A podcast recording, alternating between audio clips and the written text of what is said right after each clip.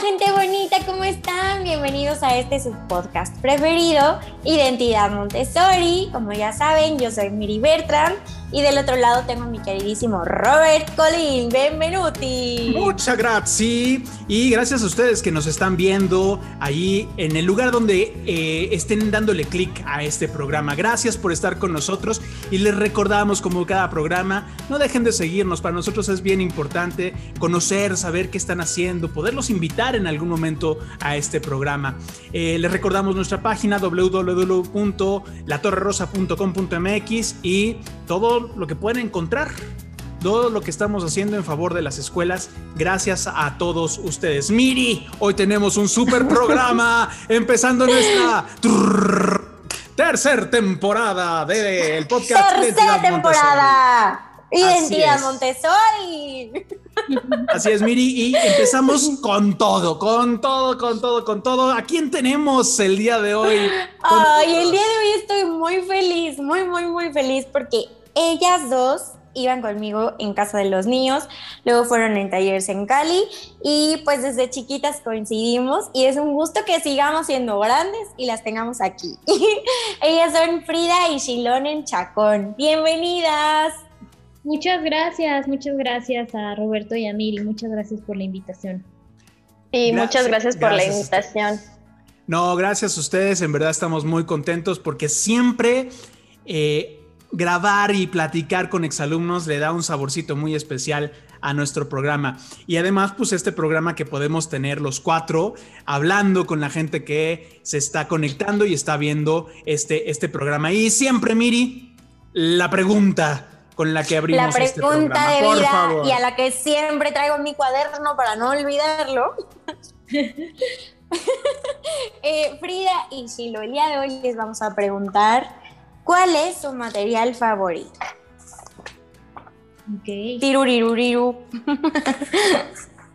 Ah, Shilo, ¿cuál es tu material favorito?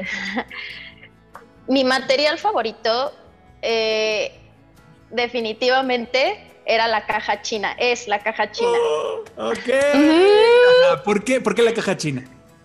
Pues recuerdo que era un reto, o sea que en nuestra generación éramos nueve, siempre era como a ver quién lo termina primero y era toda una experiencia vivirla y la presentación y todo y de verdad es el que más recuerdo y el que más me gusta. Padrísimo, padrísimo. Sí, era todo un reto. Con esa ya van tres votos para la caja china. Muy bien. El mío la verdad es la gran división. Ok, ajá. ¿Cuántos van para la gran división? cuéntale cuántos van para, para la gran división. Si no me equivoco, y ahorita lo tengo en mi memoria porque en la mañana lo estábamos revisando, son seis con esta. Súper, muy bien. Avanzando, avanzando bien. Sigue ganando el trinomio, pero ahí está. La gran división también. ¿Por qué la gran división? Fíjate que fue la primera vez en la que yo me pude dar cuenta de la relación tan importante que, podemos establecer con un objeto, con unas simples cuentas, y yo estaba resolviendo todo un problema matemático con un objeto, ¿no? Con cuentas, y para mí creo que ese descubrimiento en, la niñez sí fue como muy, muy impactante, muy importante, y yo me la quería pasar todo el tiempo haciendo divisiones porque yo no podía creer que estaba resolviendo un problema con, un objeto, ¿no? Eso fue lo que me, me marcó. Claro. Es que... ¡Ay, qué bonito! Sí, me parece maravilloso porque además, eh, para la gente que nos está escuchando, la Gran División tenía estos bolitos, ¿no? Sí. Que eran personas. como personitas. Ajá, como personitas. Entonces tú vas em, relacionando que no es la clásica división o el signo, sino son personas en la casita. estás dividiendo. Entonces, este, este, sentido también de compartir, de entender que una división tiene que ver con que tengo mucho y lo pongo al servicio de los demás. Y hay algunos que de repente no alcanzan o no se alcanzan y eso lo tenemos que contar, ¿no? Sí, claro. Sí, era muy impactante esta relación, ¿no? De poder estar resolviendo todo un problema que era una división probablemente ahora sencilla, ¿no? Pero en aquel entonces era todo un reto y hacerlo con un objeto era maravilloso. Así es, así es. Padrísimo. Eh, Miri, ¿tú quieres explicar? ¿Me vas a dejar que explique este cambio que Voy vamos a dejar que explique este cambio que vamos a tener ahora, solamente voy a decir que es Aha Moment Montessori. Ya. Ok. Nuestra segunda pregunta, vamos a tener el Aha Moment Montessori. Hashtag Aha Moment Montessori. El Aha Moment. Inaugurándola con Frida y Chilo. Así es, así es. Entonces, son nuestros primeros digo, nuestras primeras personas a las cuales vamos a, decir. Este, el Aha Moment en Estados Unidos siempre es este momento de iluminación de eh, espontánea, ¿no? Y el Aha Moment Montessori es muy clásico en todos. Ese momento en el que te diste cuenta que Montessori era algo diferente, que tocó, iluminó tu vida y movió de alguna manera, eh, pues tu forma, tu, tu, parte profesional, tu parte humana, lo que sea. Quieran compartirnos, por favor, cada una, ¿cuál fue su aha moment Montessori? Ok, este va, pues empiezo yo ahora. Eh, Creo que el mío definitivamente fue la primera vez que eh, hicimos una presentación de la línea de la vida. Eh, esta línea negra en la que de pronto la guía va con una música increíble, relatando de cómo ha sido la creación de la Tierra desde desde que éramos unos parásitos, vaya, ¿no? Y toda la evolución que he tenido. Yo creo que esa vez para mí, porque además esto se hacía, recuerdo, afuera de la escuela en la calle, ¿no? Y entonces de pronto se necesitaba un lugar muy grande y estarlo recorriendo mientras las guías van relatando y mientras... Yo creo que ahí dije, wow estoy aprendiendo, estoy, estoy conociendo algo que no sabía y de una manera que me está pareciendo no solo divertida, sino también me está invitando a reflexionar, ¿no? Y yo creo que esa fue la vez en la que sí me sentí como qué orgullo y qué, y qué padre ser Montessori y estar aprendiendo en esta, de esta manera. Padrísimo. Muchísimas Ay, qué bonito. sí, Lonen. A mí me cayó el 20 muchísimos años después. Eh, creo que que me di cuenta que era diferente fue cuando empecé a vivir sola y este y ya y me acuerdo que una amiga puso una vez un estado en Facebook que decía como en la escuela en vez de enseñarnos el trinomio cuadrado perfecto deberían de enseñarnos a barrer, ¿no? Y entonces yo dije, "Ah, a mí me enseñaron a barrer." Claro, claro. A mí me enseñaron a barrer, a coser botones, a cocinar, a organizar una lista de súper, a cosas que quedamos por hecho porque somos niñas, niños Montessori, pero que después dije, claro, o sea, esto es diferente por, por todo esto, ¿no? Y, me da gusto no darlo por hecho. Claro. Oye, y, ese momento lo dices y además también lo, lo, traigo para mí porque nosotros hemos tenido un montón, pero ese momento donde dices, claro, es que esto era independencia, es que para esto era más importante, como dicen, no aprendernos las tablas de multiplicación de memoria, sino pegar un botón, ¿no? Este, saber barrer bien, saber planchar bien, cosas así que de repente dicen eso, pues qué utilidad tienen en la vida. Toda, toda, toda, toda. Hasta saber prender la lavadora, ¿no? Que llegan y dicen, ¿y cómo, cómo sé qué jabón, qué detergente? Yo tengo amigos que se las han visto duras así o que han quemado su comida y es que no puedo comer porque todo lo que cocino me queda horrible o se me quema. Totalmente, o sea, aprender a cortar una papa sin cortar, es de, verdad eso viene desde el Montessori, o sea, lo tengo desde casa de los niños, entonces creo que ese es mi aha moment.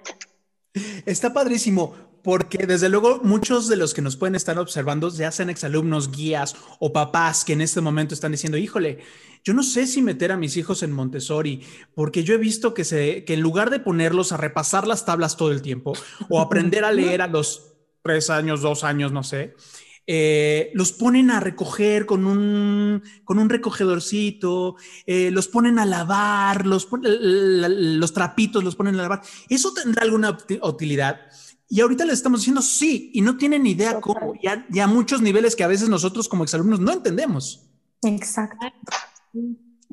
Sí, también de, de comunidad, recuerdo mucho también esto de cuando las mamás preparaban la canasta para todo, todo sí. ¿no? Eso, eso también ya definitivamente algo, algo queda en, en, nuestros, en nuestro ser inconscientemente, que de pronto yo digo, bueno, voy a compartir comida y ya pienso en, tengo que, no solo para mí, ¿no? Sino en para la comunidad, ¿no? Eso también creo que es algo que, que desde chiquita fuimos viendo, aprendiendo en el sistema Montessori y que para bien, por lo menos hablo de mi experiencia, me ha hecho mucho pensar en la comunidad, en el otro y, en que somos varios, ¿no? No nada más uno. Así es, así es. ¿Sabes, ¿Sabes que eres un niño Montessori cuando le dices refrigerio en vez de lunch? cuando dices... Oye, vamos a tener que poner, ajá, como una serie de... De hecho, tenemos un glosario Ajá. que ajá. en este preciso instante lo voy a apuntar para que no se nos vaya ahí. Sabes que eres niño Montessori cuando metes la silla después de parar. claro. Sabes que eres Montessori cuando dices refrigerio. Sabes que eres Cuando Montessori cuando dices, ay, este, voy a ver cuáles son mis consecuencias en lugar del castigo, ¿no? Consecuencias, eso iba a decir. En vez de decir castigo, dices consecuencias. Claro, y, y- y Sí. es toda, toda una cultura muy padre. Chicas, Ay, una, una pregunta bien importante. Eh, cuéntenos un poquito de su vivencia en Montessori. Eh, ¿Qué recuerdan? ¿Qué, cómo, ¿Cómo vivieron ustedes esta etapa? ¿Y qué es lo que, lo, lo que al final empezó a... a- ¿qué, se, qué se empezaron a llevar? ¿Qué empezaron a vivir? Tal vez ya, de, como, como dice Cholén, eh, ya de grandes, pero ¿qué es lo que más recuerdan en este momento? Ok. Va, Shilo. Pues en realidad muchas cosas, eh, pero si pudiera decir algo que, que recuerdo mucho, creo que eran los campamentos que hacíamos en talleres en Cali al Molino, ¿no? Eran, Sí, creo que eran una experiencia increíble, ¿no? Este, además, no- un campamento poco convencional como el sistema Montessori, donde en vez de que te llevaban a, a los rápidos o eso que de pronto escuchaba que hacían los otros niños, nos llevaban a hacer actividades, a, a qué taller te vas a inscribir, este... eh, recuerdo, tengo muchísimas experiencias, el taller de cuidado de animales, de biología, de joyería, o sea que yo me acuerdo que además se atascaban y las fogatas, las canciones, Claro. sí. este, creo que ese, ese es un momento fundamental, ¿no? Que además, eh, como, como persona grande, i- insisto, eh, y algo que, que Montessori me ha, me ha ayudado ya en mi vida es justo a la independencia, a, a hacerme cargo de mí misma. Eh, y, y pues ese sería como el momento, ¿no? Los, los campamentos al campamentos. molino. Nosotros tenemos un podcast dedicado a eso, así, porque de verdad que sí, cómo lo amábamos. Ahí nada más participamos Robert y yo, pero se llegaron a meter una que otra persona ahí mandándonos de sí, y se acuerdan que en la parte de cuando te bañabas se hacía como una alberca, de que se llenaba de agua. Yo, yo Alma no quisiera, Carolina fue la que nos contó eso. yo no quisiera decirles, pero a mí me tocó ir a Longarícuaro en tren. Cuando Wow, todavía o sea, los tren, era una experiencia muy padre irse en tren. Pues también justo hablando de, de distancias, me acuerdo que el último año en, en Talleres en Cali fuimos a Puerto Rico, nos tocó hacer el intercambio a Puerto Rico, ¿no? Híjole, yo creo que ese fue uno de los momentos más felices, pero a la vez más dolorosos de mi vida, porque yo tenía mamitis y papitis, y ah, para mí separarme tanto tiempo de mis padres, o sea, realmente fue la primera vez que yo estaba separada de ellos y en otro país, a, o sea, muchas horas de distancia, ¿no?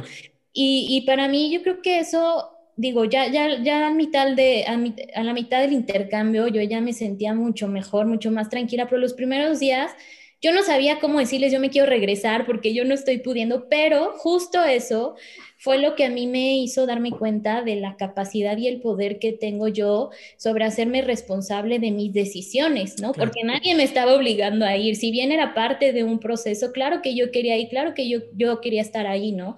Y sí sentía mucho extrañamiento, mucho, mucha tristeza de no tener cerca a mis papás en ese momento, pero creo que ese viaje también me hizo darme cuenta de ello, ¿no? Del, del poder que nosotros como niños Montessori adquirimos al hacernos independientes, al hacernos responsables de las consecuencias que tienen los actos que nosotros y las decisiones que nosotros decidimos, vaya la redundancia, Claro, claro. la vida, ¿no? Eh, bueno, mi, mi, hermana y yo, no, nuestra madre biológica falleció en el parto, entonces fueron nuestros abuelos, parte de nuestros abuelos y nuestro papá quien, quien decidió eh, la educación que íbamos a tener y en realidad todo fue una coincidencia bastante oportuna, Claro. eh, porque nosotros entramos a, a, casa de los niños con Liliana Martinelli, ¿no? Ahí en, en la Alteña, en Lo Más Verdes. Ahí vivíamos. Sí. ¿Sí? de hecho, vivíamos ahí muy cerca y todo fue como una coincidencia preciosa porque un día mi mamá nos llevó, mi mamá abuela, que, que fue nuestra figura materna, nos llevó al parque y vio a Liliana con un montón de niños jugando con batas y sus nombres bordados en las batas, ¿no? No. Ella le preguntó, pues, ¿por qué hay tanto niño, no? Y pues Liliana le comentó, yo creo que todo lo que era el sistema Montessori y ese mismo día, según cuentan mis papás, decidieron inscribirnos al sistema Montessori. Ah, ¡Qué hermoso! Y justo, justo esto también nos gustaría saber, ¿no? Porque no, hasta ahorita no hemos tenido como hermanitos en el podcast que nos pudieran compartir cómo se vive el Montessori en hermandad, en la casa. Claro. Y además somos eh, cuatas, o sea, de la misma edad. Entonces, Súper unidas así. Sí, creo que también eh, es importante en el sistema Montessori que los papás también sean sistema Montessori y se comprometan con el método.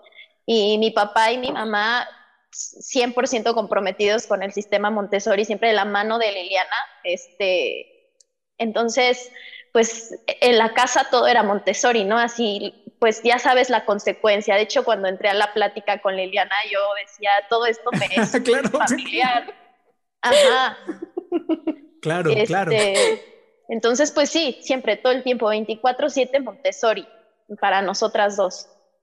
Ay, yo, qué bonito. Yo, en verdad creo que eh, llega el tiempo en el que todo lo que sembraron en ese entonces, las guías, empieza a tener resultados. Y creo que este podcast también es como una forma de decirle a, todas ellas, a Liliana, a, toda la comunidad de... A este, Sandy. a Sandy, a, todos, a, todas ellas a todas ellas, vean, vean, vean pues, los frutos. Su semilla, ya creció. Aquí semillas. Entonces, esto es una especie también de homenaje a todas las guías que en aquel entonces hicieron algo muy fuerte por nosotros y que eh, el día de hoy, si esta plática puede convencer a una sola persona de meter a sus hijos en Montessori, ya valió la pena todo, todo, todo.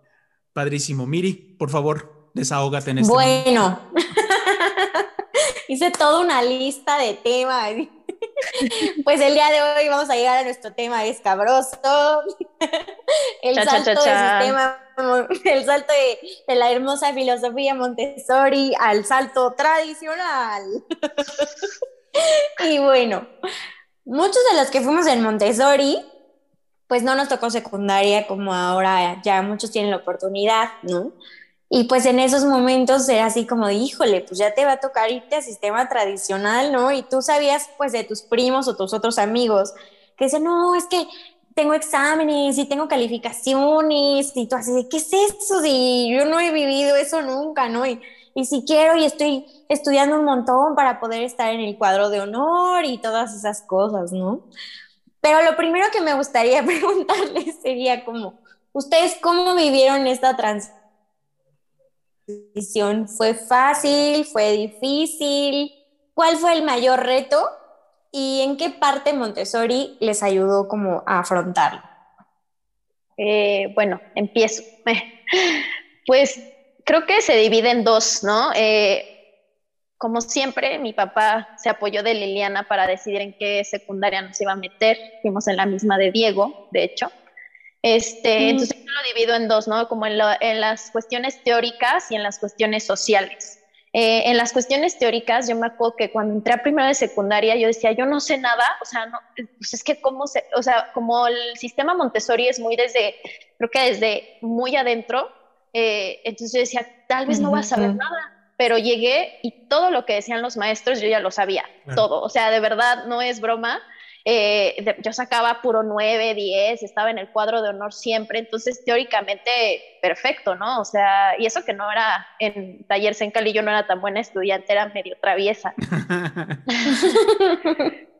pero, este, cuando, pero en, la cuestión social, creo que justo hablábamos de la comunidad y, y pues estuvimos seis años con nueve individuos, eh, porque estuvimos los mismos nueve, los seis años, donde crees, donde armas una, pues sí, una hermandad, ¿no? Con tus compañeros. Y no sé si es cuestión del Montessori o de, o de mi carácter o de qué, pero siento que es como que yo tengo una fe ciega hacia las personas y entonces esta confianza, soy súper Es de Montessori, tengo que decírtelo.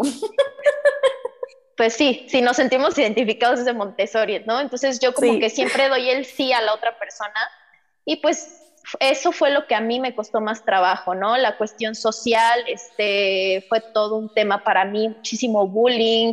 Eh, de pronto yo no entendía que, o sea, por ser yo, o sea, en, Montessori convivíamos con personas en Sencali de todo tipo, ¿no? O sea, eh, incluso eh, con personas con síndrome de Down, con muchísimas personas y tú, o sea, jamás cuando era niña me cuestioné ese otro ser es diferente a mí, ¿no? Jamás. Exacto. Y de pronto, eh, cuando, entré, cuando entré al CEL, me acuerdo que era todo discriminaciones y bullying, y yo no entendía por qué, ¿no? Entonces, ahorita ya pensando en los años, eh, pienso que, que, yo estaba en el equipo de los buenos y que ellos, pues no, pero en ese momento creo que a mí lo que más me costó trabajo fue el, tema de los amigos, de lo social, y claro. lo teórico no. ¿Y tú, Frida? Yo, yo, recuerdo esa transición como un poco borrosa. Yo creo que de pronto mi mente estaba confundida porque pues si toda nuestra niñez, nuestra infancia la vivimos bajo una educación que de pronto siendo niño crees que, que así es, ¿no? Y que no... así es la vida así es la vida, ¿no? Te cuesta mucho trabajo entender que, de pronto ya no es así, que de pronto ya tienes que sentarte enfrente de un maestro y ya no hay materiales, ya las bancas todas son iguales, cada quien como aislado, este, la, y está mal, te regañan por querer convivir o platicar o conversar, alimentarte con el otro. Ir al baño. Sí, pedir permiso para ir al baño. O sea, de pronto sí, me acuerdo que fue de pronto sí, abrumante, avasallador, de pronto así este cambio, ¿no?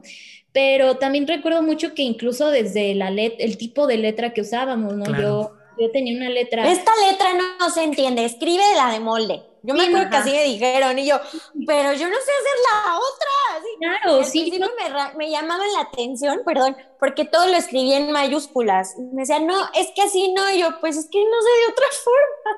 Claro. Totalmente. Yo quería ponerle parches a mis, cuando me equivocaba, yo quería parchar mis trabajos. No, bórralo, vuélvelo a hacer, ¿no? Yo, pero ¿por qué lo tengo que volver a hacer si yo si solo me equivoqué en una letra y el parche, se parche y ya lo, escribo encima, ¿no?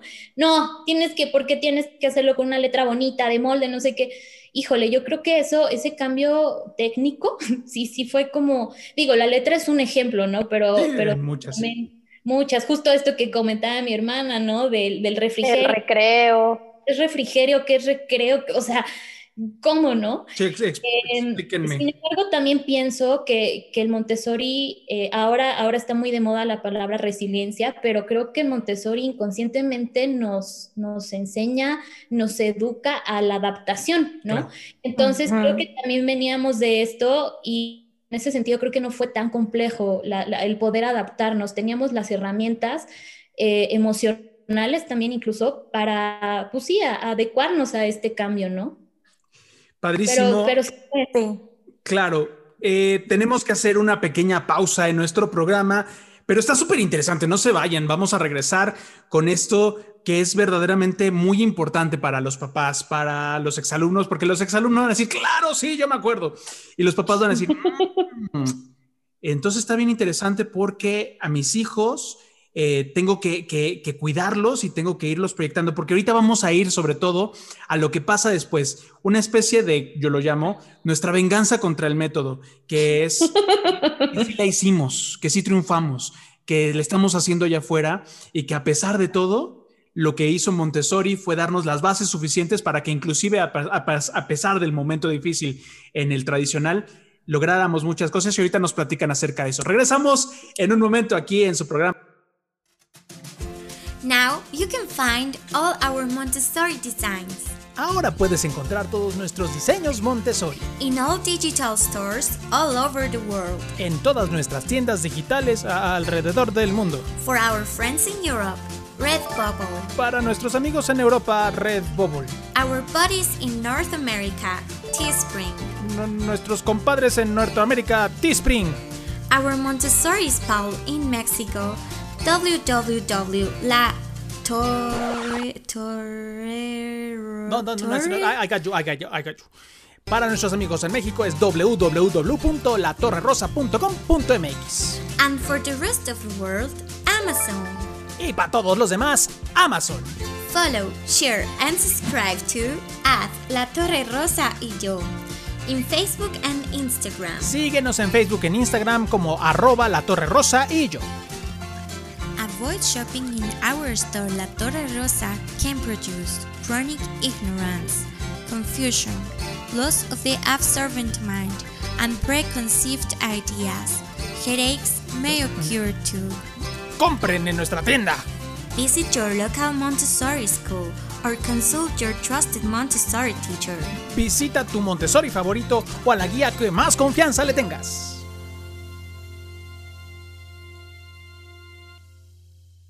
Hola, pues ya estamos de regreso aquí en este subpodcast. Gracias por quedarse con nosotros y que sigan escuchando nuestros, nuestras pláticas maravillosas de estos traumas que vivimos en el tradicional. Hay una parte que me gustaría mucho, pues, preguntarle a Frida y a Shilo, pues, ¿cómo, cómo fue para ustedes eh, esta parte de enfrentar la competencia en sistema tradicional cuando nosotros veníamos de un sistema en el que no existía la competencia, ¿no? Y que de un momento a otro llegas y, y te dicen, pues tienes que luchar por tu calificación y porque si quieres estar en el cuadro de honor y que si tú llegabas y sacabas un 6 era así como, "Ah, bueno, pues no pasa nada, ¿no? Pero ya en un sistema tradicional era así como de sacaste 6, qué burro eres, ¿no? Solo los que sacan 10 son inteligentes. ¿Cómo, cómo lo vivieron ustedes?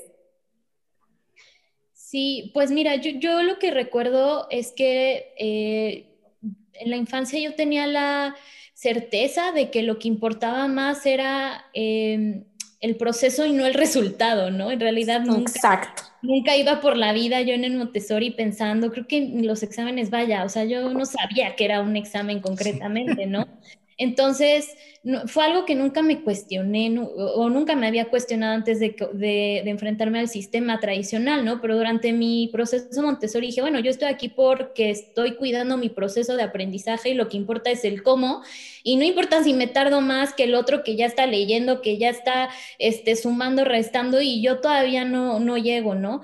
Creo que, creo que es, es algo que, que es una bandera que, que Montessori eh, tiene muy clara sobre, no importa cuánto te tardes, lo importante es que lo aprendas y lo aprendas bien y todos los seres humanos. En la diversidad de, de, de, personalidades, saberes, emociones que tenemos, pues lo vamos a hacer de manera distinta, ¿no?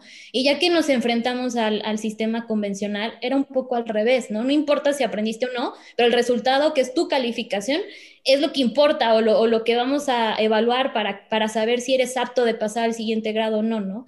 Claro. La verdad es que, como ya lo dijo mi hermana, no nos costó mucho trabajo en las calificaciones, de pronto entramos y cuadros de honor y no sé, becas y así, ¿no?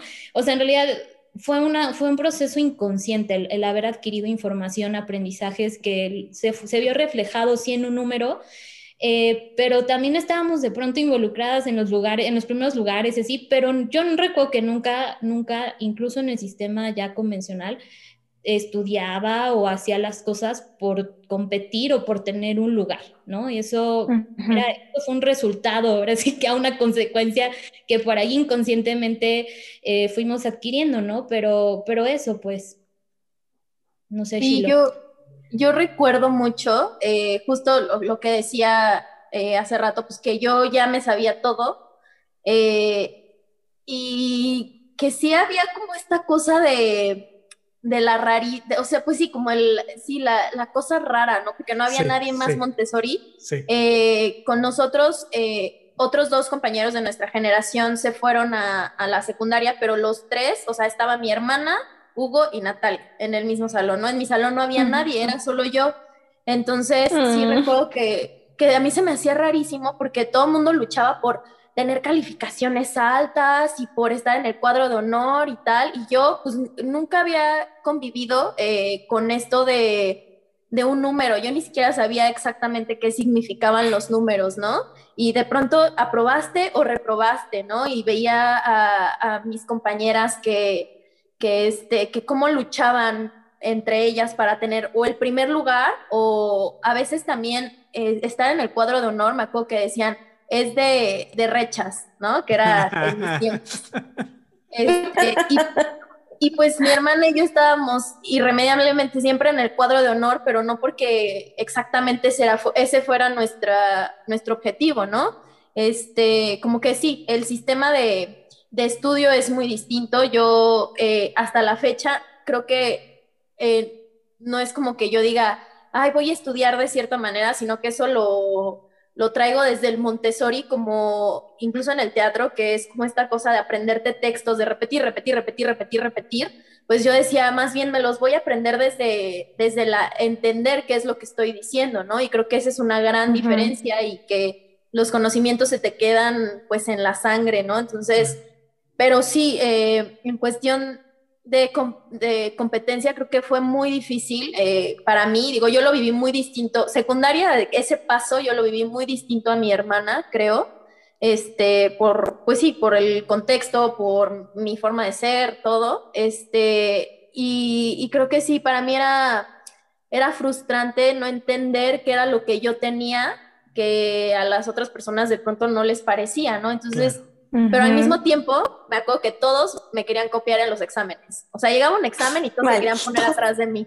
Entonces, bueno, pues ahí sí, es, para mí fue una época difícil, pero creo que en la vida lo vale. O sea, ser niño Montessori es, es lo máximo. Claro. Ahí voy, a, voy a proponer algo como para que lo pensemos, porque al final este programa es de, de ir construyendo lo que nos pasó, ¿no? Hay una palabra que, que, me, vino a la mente ahorita que estaban hablando de esta parte de este, la competencia y los primeros lugares. Cuando una de las personas ya en secundaria estaba en primeros lugares, le decíamos una palabra, por lo menos en mis tiempos, eh, se llamaba la matada o el matado o el matadito. Fíjense la palabra. Fíjense la palabra, el matadito. ¿Qué significaba? Que estudiaba hasta muy tarde, que no tenía vida social, que no iba a las fiestas por estar estudiando. Esa era como un poquito la relación que teníamos en ese entonces entre el, matado, la calificación y el cuadro de honor. Sin embargo, en Montessori, yo quiero preguntarles si ustedes tuvieron que estudiar hasta las 3 de la mañana porque no aprendían algo. Y creo que eso es bien importante que ustedes se lo expliquen a los papás porque, eh, pues no es que seamos mataditos no es que eh, tengamos toda la, presión social por cumplir cierta parte. ¿Qué es lo que le pasa a un niño Montessori en ese sentido? Pues yo ni siquiera recuerdo que, en, en, talleres en Cali nos dejaran mucha tarea o mucha... No, más bien creo que todo era pues, justo tu responsabilidad. Tenías obviamente que cumplir con ciertos objetivos, pero jamás recuerdo que, el, que la escuela haya significado un estrés para mí, eh, más allá de lo... No, yo me la pasaba genial, o sea, me la pasaba genial y aprendía muchísimo, o sea, aprendí muchísimo y este, y no, o sea, no, a los papás que nos escuchan, no. no. No. Frida, ¿tú cómo lo ves? Sí, yo, yo tampoco, la verdad, tengo recuerdos de, de, nunca, incluso en la universidad donde de pronto la carga de trabajo suele ser mayor, eh, tampoco recuerdo estar horas en madrugando o aprenderme libros enteros, ¿no? Yo creo que lo que tiene el sistema es que nos da herramientas para poder eh, dividir la información en lo que es importante y, lo que tiene los contenidos importantes que a nosotros como niños en ese momento no son pertinentes aprender, el resto es paja, ¿no? Entonces creo que una vez que nosotros entendemos y adquirimos esas herramientas, esos conocimientos, automáticamente el individuo Montessori, o yo hablo de mi experiencia, como que pronto inconscientemente ya tienes una metodología de trabajo que la replicas y de pronto ya aprendiste y de pronto ya sacaste buena calificación y de pronto, pero todo eso es un trabajo que las guías y los materiales y todo en general el sistema inconscientemente van, van sembrando en uno, ¿no? Para que uno ya en su ser adulto digas, no sé cómo, pero yo ya sé hacer las cosas, las hago bien, las hago de pronto rápido este, con un detalle, con, una muy buena calidad, pero porque yo adquirí esas herramientas, ¿no? Entonces creo que es algo que desde, desde casa de los niños, desde el cuarto de bebés, de pronto ya nos van enseñando a que nosotros tengamos este proceso por sí solo, de una manera orgánica y natural, ¿no?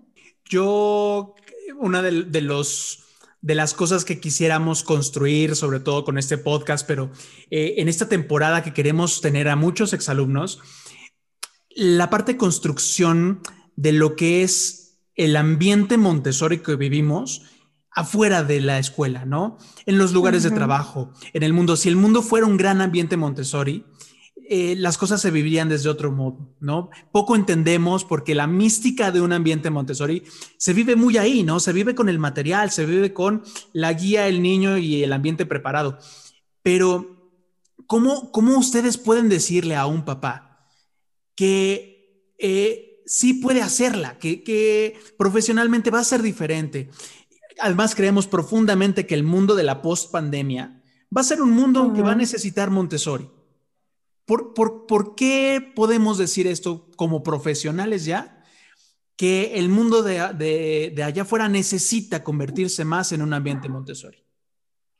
Creo que el sistema Montessori te, desde un principio te trata como persona, como individuo, que es muy distinto al sistema tradicional, que es el grupo y el, no, aquí eres una persona, eres un individuo y cada individuo necesita algo muy distinto, ¿no? Como decíamos hace rato, todos somos muy distintos, ¿no?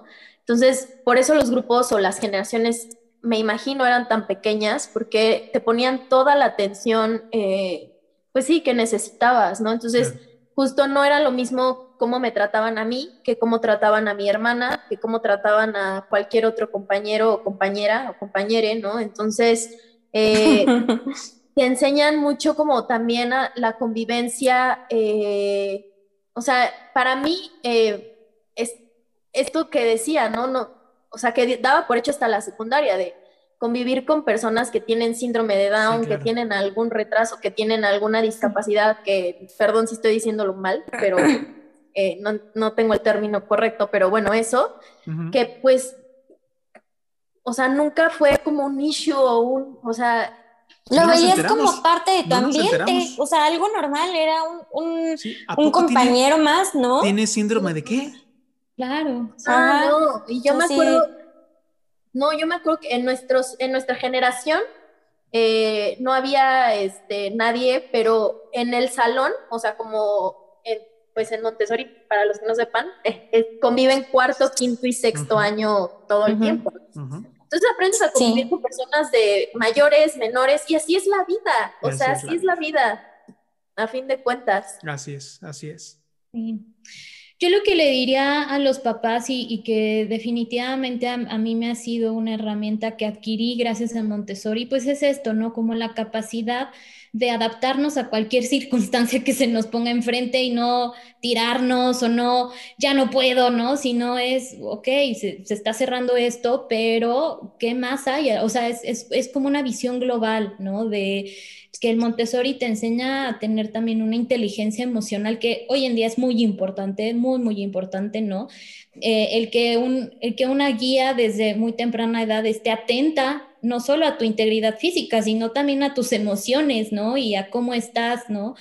Eh, esta, esta mm, capacidad de adaptarnos después de la pandemia obviamente va a ser, o el Montessori obviamente para mí ha sido súper este, importante. Yo debo decir que yo a raíz de la pandemia pues no, no perdí trabajo, no me cerré las puertas, sino que las bases que tengo es, bueno, a ver ahora qué haces con esto, que esta circunstancia y con las herramientas que en este momento tienes, ¿no? Entonces, a mí me parece muy importante que, que la infancia y las juventudes aprendan a, adaptarse, a, a, conocer que no solamente lo que el, sistema de pronto convencional les pone enfrente es lo que hay y lo que se debe hacer y lo que se debe replicar, ¿no? Sino también un poco ver más allá de, de lo que mm, las escuelas, y, obvio, ¿no? De pronto también eh, entiendo que, la, que, que, el tener grupos tan grandes, pues obviamente no puede ser tan personalizada la educación, ¿no?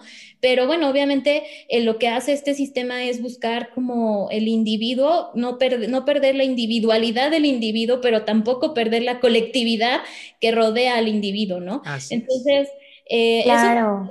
nos hace adultos muy funcionales, nos, nos, hace adultos, creo, con una gran capacidad de adaptación a cualquier circunstancia. Eh, no se nos cierran las puertas, de pronto eh, también he estado con compañeros y que los corren de su trabajo, lo que sea, cualquier circunstancia que se les atraviese y bueno, el mundo se les viene abajo, ¿no? Creo que Montessori... Sí, horrible.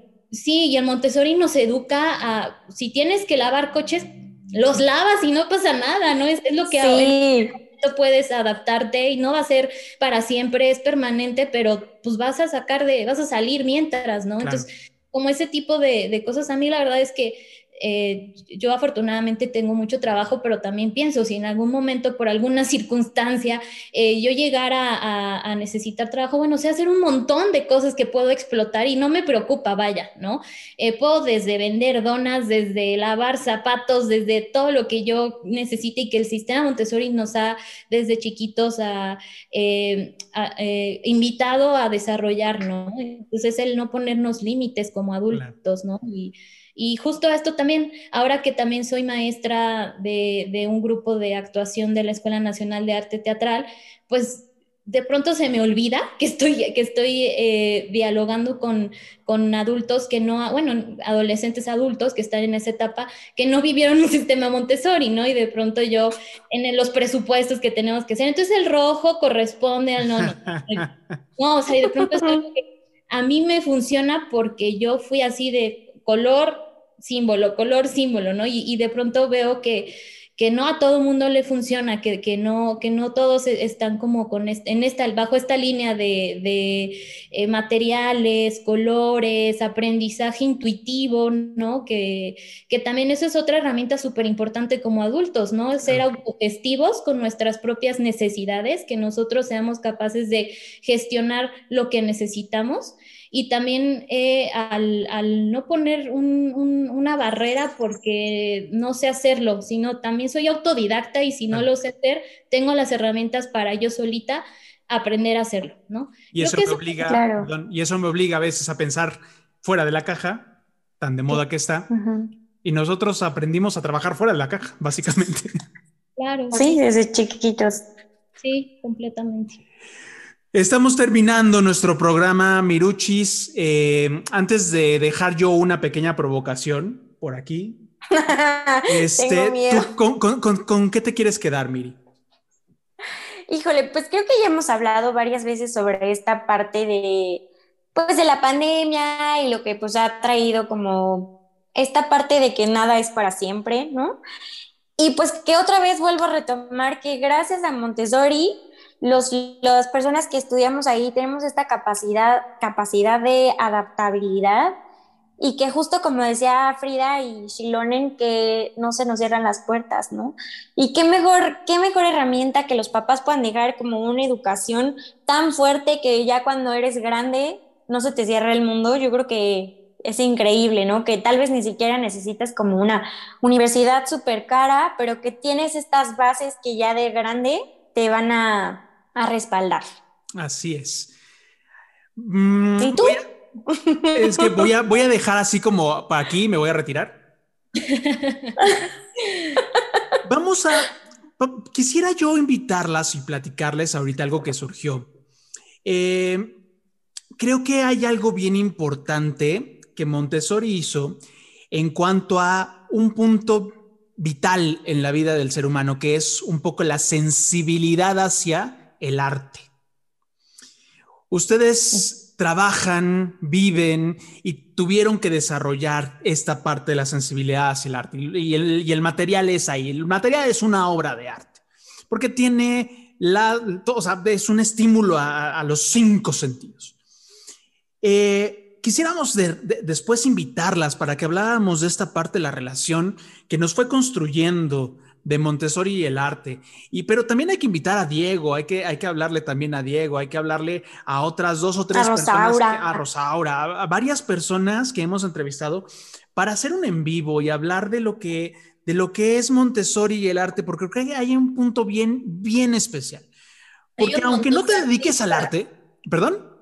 No, que hay un montón de artistas. Nosotros de nuestra generación, eh, Lucía, Batse, Varios, varios están haciendo arte. Y, y, y, además no solamente haciendo arte con el sentido de, ay, tengo que estudiar contabilidad y en mis tiempos libres dedicarme a, la, a, a, a, a, lo que me gusta hacer arte. A mi arte. No, o sea, son gente que están allá afuera y que encontraron la forma de hacer lo que les gusta y de vivir de eso, ¿no?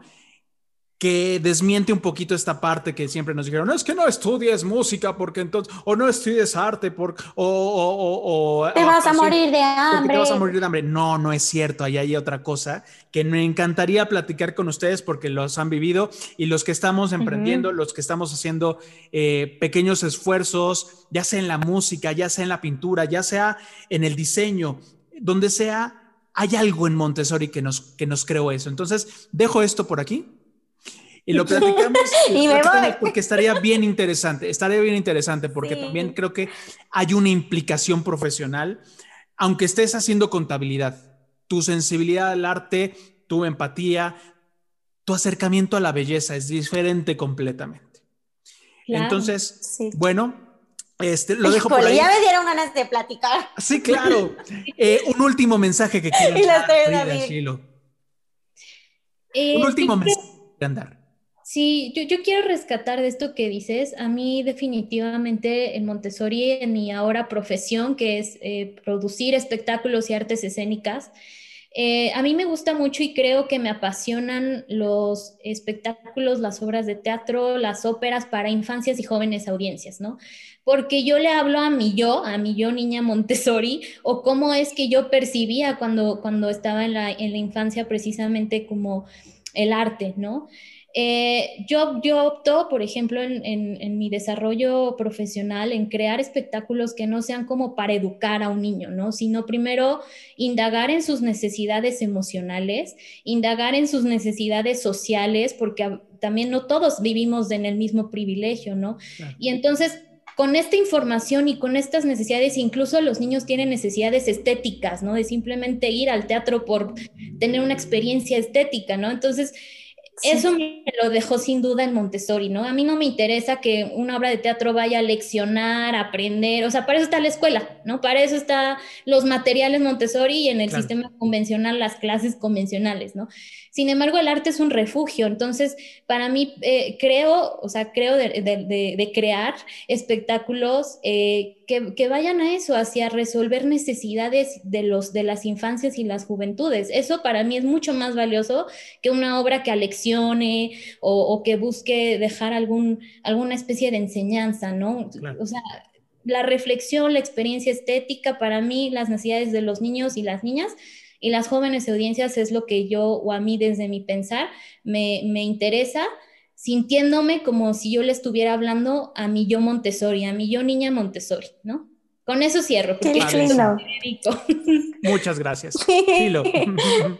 No, pues que está bien padre, creo que crear este tipo de espacios, porque hay una, como una cosa de que el Montessori de pronto es para niños malcriados que no los pueden educar en su casa. Creo que eso, eso es un mito, ¿no? Eh, obviamente aquí estamos diciendo todo lo increíble y porque es increíble. Entonces, este, de verdad que sí, yo soy orgullosamente Montessori y, y, me pongo la bandera y aunque a veces me dicen, ay, no digas que eres Montessori, no, yo lo digo yo lo grito, ¿no? A mí me encanta el sistema y pues qué padre que, ustedes dos estén haciendo esto para que más personas se acerquen al método y que no le tengan miedo y que, sepan, sepan qué es, pues, ¿no? Porque a veces hablamos desde la ignorancia y este, y pues muchas gracias, estuvo súper divertido recordar las anécdotas del Montessori. Gracias a ustedes. Sí, gracias es un gusto tenerlas aquí. Así es, platicar siempre con exalumnos es es este, muy rico justamente porque de alguna manera eh, somos los clientes satisfechos de un proceso, pero no solamente clientes, sino eh, somos el resultado de lo que dijimos, ¿no? De las guías, de un ambiente preparado, de eh, personas que nos observaron, que, que se decidieron y optaron, en este caso nuestros papás, por pensar algo diferente para nosotros. Entonces, eh, siempre hemos estado muy agradecidos con los adultos que en ese momento optaron por este tipo de, enseñanza para nosotros, independientemente de todos los problemas que tuvimos a la hora de, este, de cambiar de, de método. Pero eso fue también, nos forma como una generación única y muy especial. Miri. Así es. Frida y Gilo, por favor, compártanos sus redes sociales para que las puedan buscar. Claro, sí, yo estoy como Frida Chacón en todas mis redes sociales. Eh, tengo una asociación civil que se llama Producciones Arándano AC y ahí pueden encontrar justamente trabajos que hemos hecho para jóvenes audiencias e infancias. Súper. Producciones Arándano. Yo estoy como Shilón en Chacón, eh, en todas igual, mis redes sociales, en Facebook e Instagram, que es lo que uso más. Y tengo una, un Instagram de fotos, porque ahora tomo fotos, digo que soy aficionada y chida. y este, está como arroba los ojos de Shiloh y estaría padre que, la siguieran y, que a ver si, si nos organizamos y les tomo unas fotos a ustedes, estaría padre. Sí, claro que sí. estamos. Nosotros somos materia dispuesta para todo lo que tenga que ver con eh, expresarse y decir las cosas padres, ¿no? Recreamos unas fotos de, cuando estábamos con los materiales. Ándale, ándale. Sí. Está padrísimo. Está padrísimo. increíble. Padrísimo. Este, Miri, muchísimas gracias. Este, gracias a ti que nos escuchaste en este tu programa Identidad Montessori. Recuerda que estamos también parte del servicio es eh, ayudar a las escuelas, Miri. Así es. Recuerden que pueden ayudarnos para que nosotros ayudemos a las escuelas con la compra de sus playeras a través de nuestra página web www.latorrerosa.com.mx o también nos pueden apoyar a través de nuestro Patreon. Así es. Cada peso que ustedes dan, nosotros podemos acercarnos a las escuelas gratuitamente, ayudarlos. Desde luego nos vamos a acercar también más con Frida y con Silo porque estamos haciendo mucha producción de comerciales y cosas, cosas que nos asesoren un poquito, porque las escuelas tienen que verse, tienen que verse desde adentro, tienen que ver los materiales, tienen que ver los ambientes, porque eso es lo que va a convencer a los papás que están decidiendo dónde meter a sus hijos. Gracias por haber estado con nosotros y nos vemos la próxima semana en un nuevo programa de Identidad Montessori. Nos vemos en la próxima. Gracias por escucharnos en este tu podcast Identidad Montessori. Recuerda que puedes enviarnos tus preguntas y sugerencias a través del correo contacto arroba latorrerosa.com.mx o también en nuestras redes sociales de Facebook e Instagram con arroba la torre rosa y yo. Nos escuchamos en la próxima.